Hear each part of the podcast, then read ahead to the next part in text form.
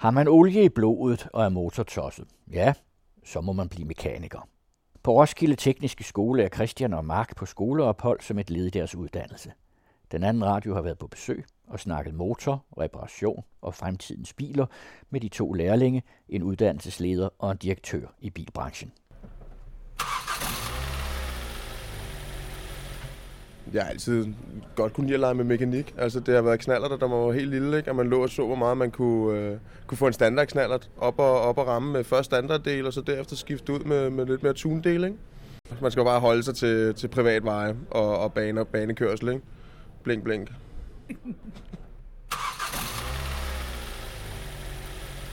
Jeg er drejet ind på grund af motorsporten og af min far. Øh, jeg voksede op, øh, ikke at han kan skrue biler eller, noget, øh, eller har lavet biler i sin tid, men han har været vildt passioneret for, for motorsport og, og for Ferrari og for Romeo, og, og det er ligesom bæret præg på mig.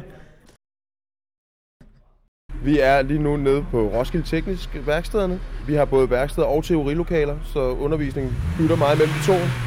Og øh, inde ved siden af os, det er motorværkstedet. Der står simpelthen motor i stativer, så man lærer grundprincipperne.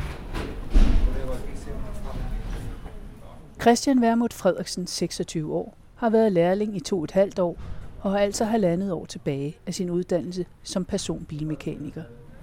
I øvrigt kører han pt. en Peugeot 206. Christian fortæller her om sin uddannelse. Det er jo et springbræt, ser jeg det som. Ikke? Jeg har også en gymnasiel uddannelse bag mig. Jeg vil gerne starte min egen virksomhed, når jeg er færdig.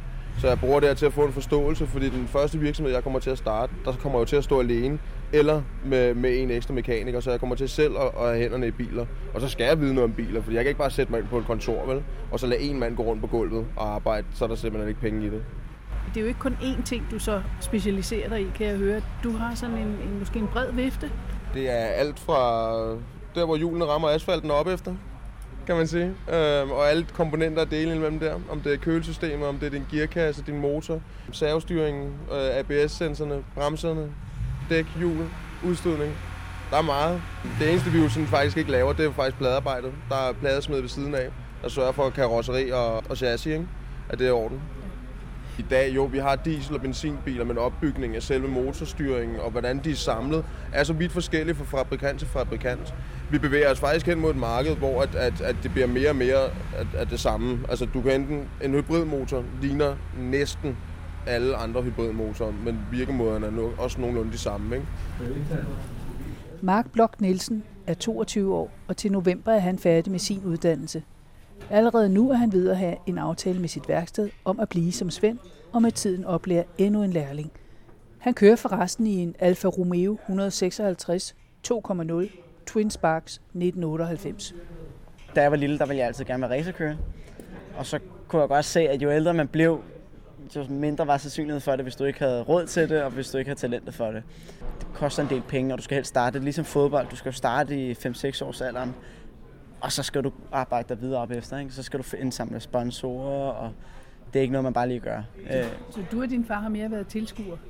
Ja. I bilværkstederne er der masser af lifte med biler, der undersøges, skrues på og skiftes dele på. Flere steder står stålbord med motorer, og andre steder er computerne skubbet hen til bilerne for at kunne sættes til og registrere fejl. I et hjørne er der nogen, der borer den. Lige nu så sidder jeg vi og, øh, og arbejder med noget automatgearkasse på en Citroën, hvor vi skal indsamle en masse øh, inddata og noget uddata på den, så det er sådan lidt det, det, der tager lidt lang tid med, det, med de her ting, det er at skulle skrive alle de her ting ned og udmåle. Det er det kedelige? At man For mig er det faktisk det mest kedelige ved hele uddannelsen. Det er, når vi skal til at udmåle på computer og sådan noget. Jeg kan helst lige arbejde med mine hænder og have det i hænderne, og så se det for mig.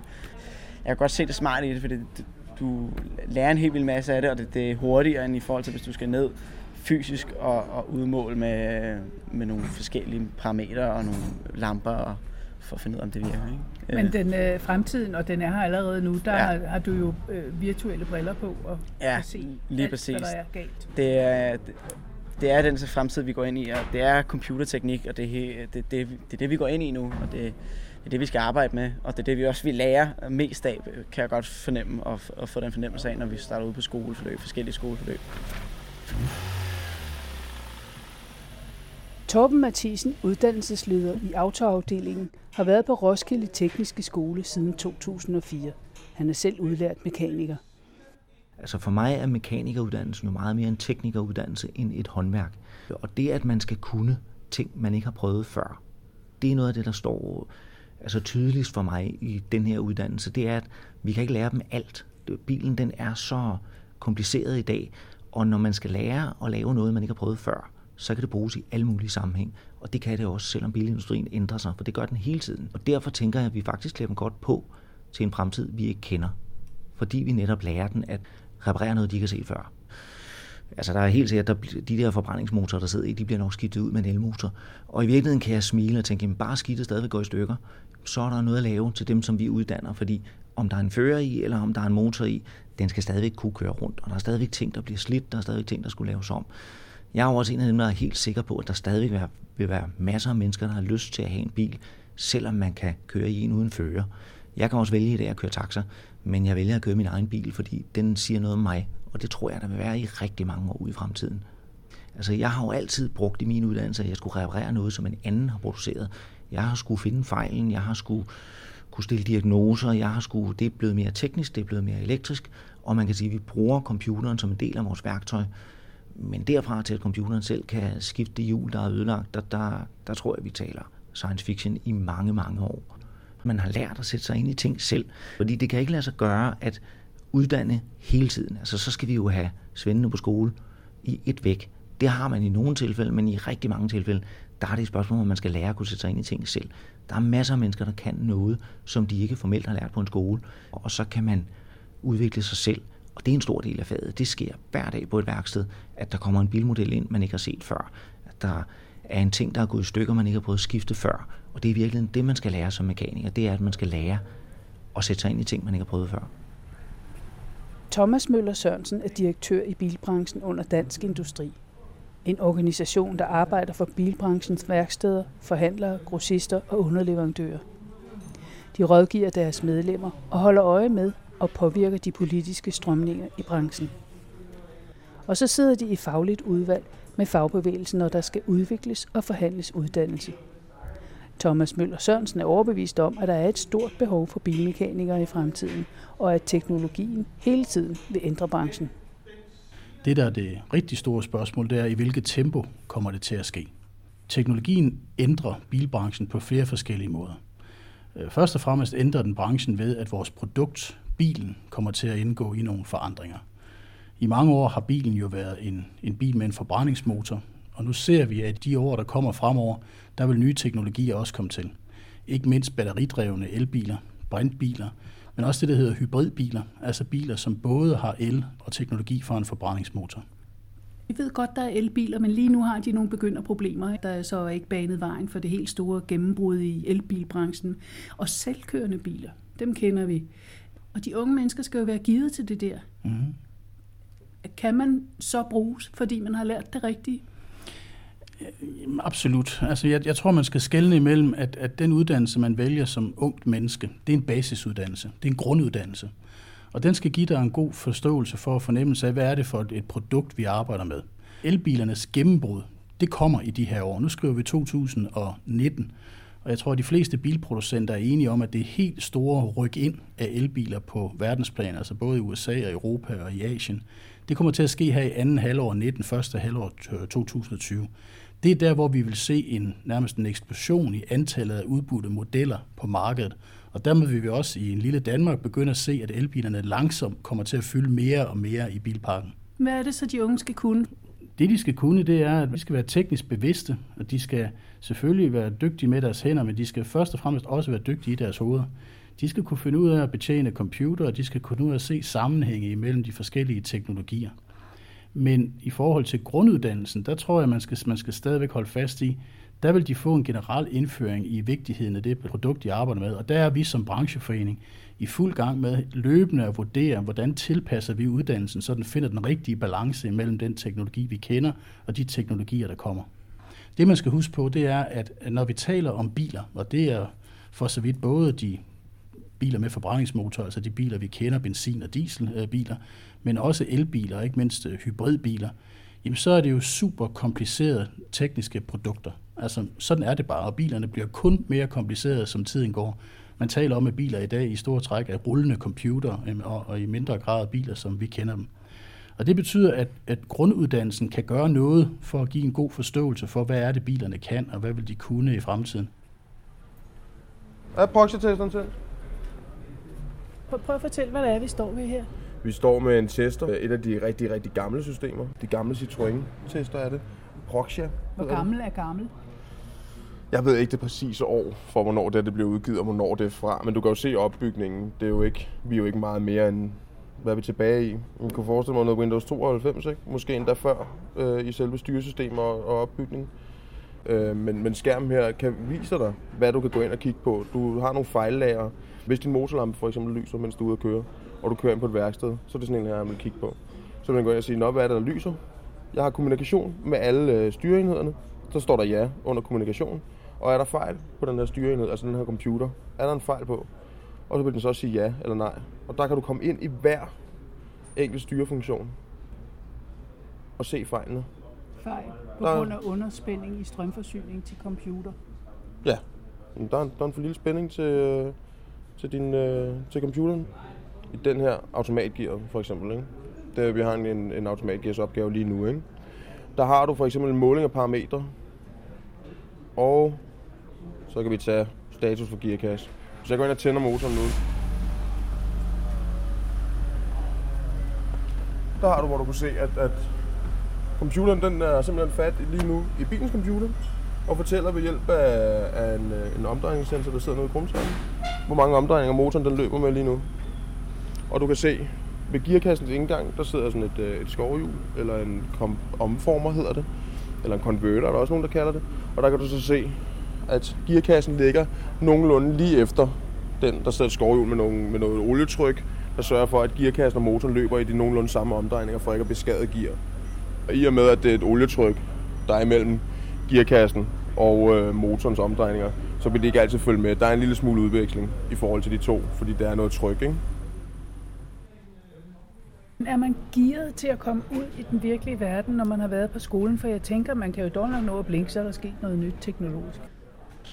Tror jeg faktisk kommer an på, hvor du er. Øh, jeg tror, grunden til, at jeg for eksempel, jeg synes måske, det er lidt trættende nogle gange at skulle sidde og lave de her det er, fordi jeg arbejder på et gammelt Alfa Romeo værksted. Og der har vi nogle lidt ældre biler i forhold til så mange af vi os andre herude. Øh, der er mange, der kommer på de store autoriserede forhandlere, hvor der hele tiden er en ny bil, og så skal de, og de nye biler bliver jo hele tiden lavet selvfølgelig på, på fabriksgaranti og alt det der. Så de når at lære alle de nye computerteknik, og, og men jeg arbejder stadig med biler fra 90'erne, kan man sige. Ikke? Og der er stadig en del teknik i dem og udmålinger, men hvis nu min chef han har fundet en fejl tilbage i 90'erne på den her bil, og den kommer igen og igen og igen, og der er gået 20 år, så behøver man ikke at sætte så meget måleudstyr på, fordi så er man sådan lidt, okay, så er det højst sandsynligt den fejl, og så tager man en hurtig udmåling og finder ud af, okay, det er den fejl, som jeg troede, det var. Før Mark fik den absolut bedste læreplads i verden, måtte han i to måneders skolepraktik efter det første grundforløb. Jeg startede jo i skolepraktikken. Det startede jeg lige efter Roskilde Festival i 2016. Øh, og der var jeg der til oktober. Hvordan er det at være i skolepraktik? Jeg kan godt forstå, at folk de bliver lidt skræmt af uddannelsen, fordi det er lidt som, som man hører det. Du får lov til det hele. Det skal jeg så, så lige sige. Du får lov til at lave alle opgaver. Det er slet ikke det. Du, får, bare- du bliver sat på en opgave, så skal du lave den. Motorskift kan du snilt blive sat på. Problemet er bare, at der er ikke den der passion ude i skolepraktikken. Der er rigtig mange, der går og, åh, jeg gider ikke lave noget, og så står man med telefonen, og, og det er lidt ærgerligt, fordi de lærere, vi havde derude, og sådan, de var nemlig super passionerede. Men det er sådan lidt det hele det der med, at det, der er ikke nogen, der har læreplads, og lønnen er forfærdelig. Bogstaveligt talt er det bare røvnederen. Hvis arbejdstiderne hører jo for, det er jo en arbejdsplads, så arbejdstiderne hedder øh, fra 8 til 4 hver dag. Det gjorde det i hvert fald, da jeg gik der. Så du havde heller ikke mulighed for at komme ud og søge en læreplads. Øh, værkstederne lukker klokken 4. Så Hvad jeg, gjorde du? jeg havde skrevet, inden jeg startede på skolepraktikken, der havde jeg skrevet ud til Carcenter, som er et gammelt Alfa Romeo værksted ude på Amager. På det nuværende tidspunkt, da jeg skrev til dem, der havde de en lærling, og de søgte ikke nogen, men jeg skulle prøve igen om nogle måneder. Og så kan jeg bare, jeg kan ty- tydeligt huske det, så kommer jeg så ud, ud på værkstedet, og det første jeg ser, det er bare de to mest sjældne alfærd, der holder inde på liften. Så man, jeg har aldrig set dem i virkeligheden, og så holder der to af dem for snotten af mig, ikke? Så kommer jeg hen og siger goddag, og jeg skal snakke med mesteren i det her værksted. Han hedder Kasper, han kom så hen. Og så begyndte vi bare stille og roligt at snakke. Han så mine papirer, jeg kunne godt se, at 12 det var også flot, men øh, han var også sådan et karakter en karakter. Hvad kan du med hænderne? Så vi aftalte, at jeg skulle starte i to ugers praktik hos ham en måned efter, så han lige kunne se mig an, og så jeg også kunne se ham an om, hvordan, hvordan vi arbejder sammen. Den første uge gik egentlig rimelig tæt. Jeg fik lov til at lave bremser, og de blev glade på den måde, jeg altså, tingene op. Altså, jeg lå, så lagde jeg bremseskiven ved siden af hinanden, og lavede det, øh, lavede det gamle ligesom smidt hen til siden. Øh, stillede bolden op, så man havde styr på dem, og kunne nærmest navngive dem, og så jeg okay, den bold skal til det, og den bold skal til det, og den bold skal til det. Fordi jeg gerne ville vise, at jeg havde, jeg havde et overblik. Øh, så nu arbejder jeg hos ham. Det er Danmarks ældste Alfa Romeo værksted. For nogle år siden blev optagelseskravene til automekanikeruddannelsen skærpet, og der kom besparelser. Eleverne skal nu bestå 10. klasse i matematik, engelsk, dansk og fysik, inden de kan fortsætte på uddannelsens hovedforløb. Noget, der i den grad har ændret elevsammensætningen og skabt et hul i dækningen af lærepladser. Autouddannelsen har altid været en af dem med en relativt lav gennemsnitsalder for dem, der søger ind. Den er nok steget lidt. Det er jo et gæt, men jeg tilskriver, at overgangskravene er blevet lidt høje. At det, det har de svært ved at honorere, eller de har svært ved at se sig selv i det her. Og der er flere med gymnasieuddannelser også? Ja, det er der. Det, vi har klasser, hvor der måske er næsten en fjerdedel eller en tredjedel af eleverne, der faktisk har enten en studenterhue eller har gået nogle år på gymnasiet. Øh, så vores optag har ændret sig markant, og man kan sige, at her i Roskilde, der kan vi ikke følge med med de elever, som vi skal bruge lærepladser til. Ja, for det kan man nemlig måske tro, det udelukker nogen, som egentlig har talentet. Det er i hvert fald det, jeg oplever, når virksomhederne ringer til mig og siger, at de har en ung knæk, der har gået ude og måske faret i virksomheden, som rigtig gerne vil det at blive mekaniker, men som simpelthen ikke kan se sig selv hvad skal man sige, bestå en 10. klasse i de her fire fag, at øh, de så finder på noget andet. Og det synes jeg er rigtig ærgerligt, for jeg er jo sikker på, at hvis det er det, man vil, så skal man nok lære det. Men man skal tro på det selv. Det har vi simpelthen nogen, der ikke helt tror på. Og så vælger de simpelthen anderledes. Øh, det vi oplever, når de starter her, det er jo i virkeligheden, at vi har måske mere tidligere, men vi har elever, som ikke har synes det har været super skægt at gå i folkeskole. Og det, som vi kan rigtig nemt, og som jeg synes, vi er gode til, det er jo at forklare dem, hvorfor skal vi lære det her? Fordi her der bliver det jo lige pludselig relevant i forhold til den mekanikeruddannelse, de gerne vil have. Øh, så giver det mening, hvorfor vi skal arbejde med det. Så vi har elever, der flytter sig rigtig, rigtig langt. Hvis vi bare kunne bruge lidt længere tid på dem, så kan vi få dem ud et helt andet sted, end vi kan med de regler, vi har lige nu.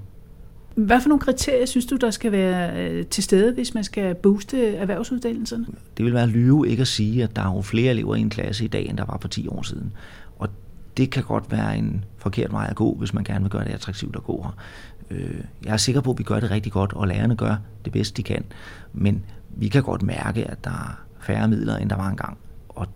Det er på trods af, at jeg jo kun har været her siden 2004. Øh, men, men pengene skal bruges med mere omtanke, end de skulle engang. Og så lige præcis for mekanikeruddannelsen, så har jeg nævnt det med overgangskravene. De, de fylder rigtig meget. Det er, at eleverne skal i meget tidligt i deres uddannelse rent faktisk have bestået en 10. klasse. Det vil jeg gerne flytte til lidt senere. Øh, det vil gøre en stor forskel, for vi skal nok lære dem det, de skal lære. Det er bare svært, når det skal gøres ret hurtigt. Så er der en anden gruppe, det er pigerne. Dem vil vi gerne have nogle flere af. Dem vil vi rigtig gerne have flere af. Vi har nok, altså uden det er sådan videnskabeligt, så har vi nok måske 10 procent her i min afdeling. Og typisk så bliver de rigtig dygtige. Dem, der vælger, de gerne vil, skal måske bevise noget, det ved jeg ikke, men, men typisk så bliver de gode, og jeg tror også, branchen sætter pris på, at vi får nuanceret de folk, der går og laver biler. Så, så der er altså en fremtid for bierne. Der er ikke nogen tunge løft, de ikke kan tilbage. Der er ikke noget fysiologisk, der gør, at det skulle være sværere for en pige. Så de skal bare komme an. Nøgleordet, uanset hvilket bilmærke man kommer til at beskæftige sig med, eller om det er den autoriserede eller, eller frie del af branchen, det er specialisering. Øh, det bliver sværere og sværere at være mekaniker på tværs af mange mærker, fordi bilerne bliver mere og mere komplicerede, mere og mere individualiserede. Der bliver teknologier, som kun findes i bestemte biler, bilmærker, øhm, i, i langt højere grad. Og derfor vil der være behov for, at man i forlængelse af sin grunduddannelse specialiserer sig enten i det bilmærke, man arbejder med, eller i den teknologi i bilen, som man nu engang øh, arbejder mest med. Kan du give nogle eksempler på, hvordan man forandrer eller kan forandre uddannelserne? Jamen, det vi blandt andet sidder sammen med fagforbundene og kigger på lige i øjeblikket, det er, når vi nu har det antal timer, og uger og måneder tilgængelige på en mekanikeruddannelse, som vi har, er der så nogle af de mere klassiske moduler i en øh, mekanikeruddannelse, som vi kunne gøre på en lidt anden måde i dag, på en lidt kortere måde, for at skabe plads til de nye teknologier?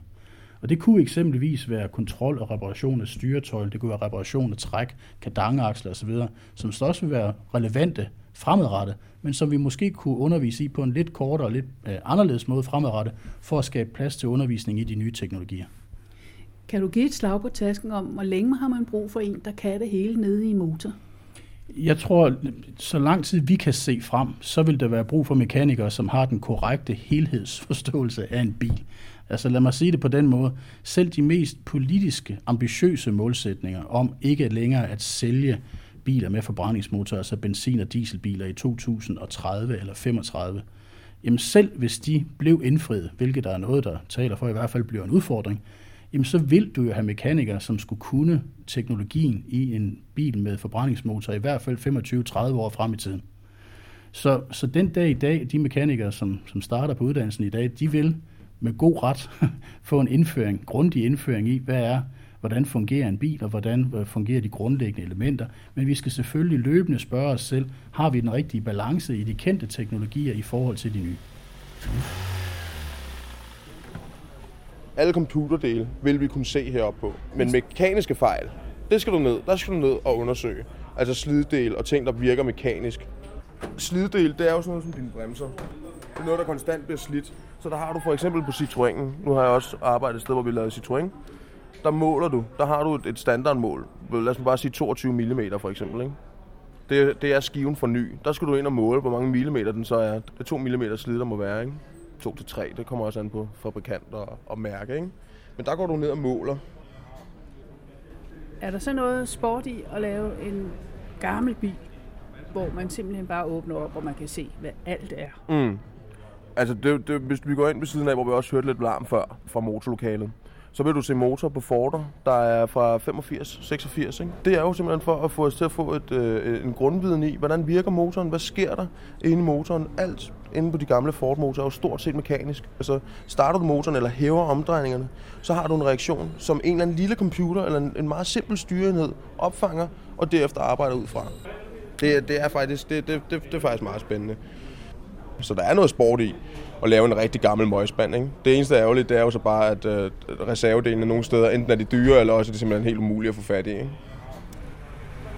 Øhm, det er historien, tror jeg. Historien på den måde var, hvor hurtigt det udviklede.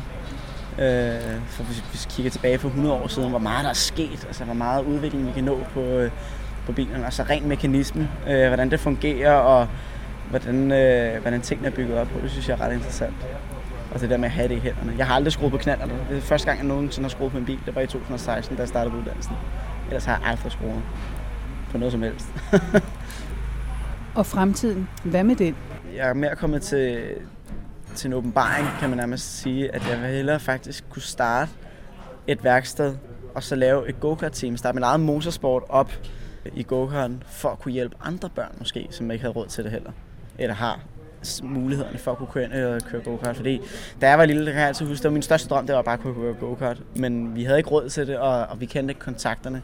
Så jeg ville gerne kunne være et forbillede for nogle andre unge mennesker, og kunne sige, prøv her, nu starter jeg hos mig, og så lærer dem op, hvordan de måske selv skal komme ud videre øh, og få deres egen sponsorer, og så komme videre fra go-kart-trinnet op til Formel Ford og op til de andre store klasser. Ikke?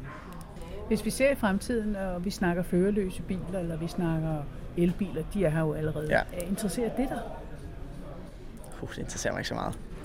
Jeg er til totalt old school 60'er biler og benzin i blodet. Jeg kan godt se, det, jeg kan godt se pointen i det, øh, og sikkerhedsmæssigt. Men jeg har også den holdning af, jo flere hjælpemidler vi får i bilen, jo mindre lærer vi at køre bil, og jo mindre opmærksom bliver vi i trafikken. Hvis det skal være realistisk, så er det jo selvfølgelig hybrid og elbilerne, der er vejen frem. Men i mit bilhjerte og entusiasthjerte gør det mig ked af det. Det fedeste ved at være mekaniker, det er klart, at øh, det er at lave fejl. Fordi at når du laver en fejl, hvis du kommer ud øh, på en læreplads eller på skolen, og du ikke laver nogen fejl, så lærer du ikke noget. Det første, når du, når du virkelig, undskyld sprogbrud, men fucker noget op, altså så er det der, at du virkelig lærer noget, ikke? Fordi så for det første får man lige et rap over nallerne af svenden, ikke? Og siger, det der, det gør du ikke igen. Og på den anden side, så får du også mulighed for at rigtig koncentrere dig, når du så samler det igen. Det kan være, at det lige er gået lidt hurtigt den dag, og du kommer til at ødelægge noget. Og så får du det, der er en, skid, en skideball der, og så får du mulighed for at samle det, og så husker du det, ikke? Så det, det er klart det fedeste. Hvis vi nu igen vender os mod fremtiden, det førerløse, som vi går og snakker om, også på grund af miljøkrav. Øh, vi regner jo med, at når det er elbiler, så er det lidt øh, mindre forurenet, selvom der skal meget krudt til at lave batterier. Er det noget, der truer selve øh, mekanikeruddannelsen? Altså ikke i min optik. Altså elbilen er jo er vi ret sikre på, at efter sommerferien bliver det en obligatorisk del af uddannelsen. Det har faktisk været valgfrit, som de fleste har taget. Øh, så man kan sige, at det, at det bliver el, det gør ikke nogen forskel. At det, det, der er bare noget andet, der skal repareres. Øh, og det, at den bliver føreløs, altså det er svært at spå, om der vil være færre færdselsuheld, om der måske vil være behov for færre biler, men de, de vil jo stadig gå i stykker. Altså jeg, jeg sætter min lid til, at uanset hvad vi sadler om til, så vil det stadig gå i stykker. Om det så er robotterne, der laver bilerne, så må vi lære at lave dem. Mekanikere har altid været virkelig omstillingsparate, og det er jeg også sikker på, at dem vi uddanner nu er.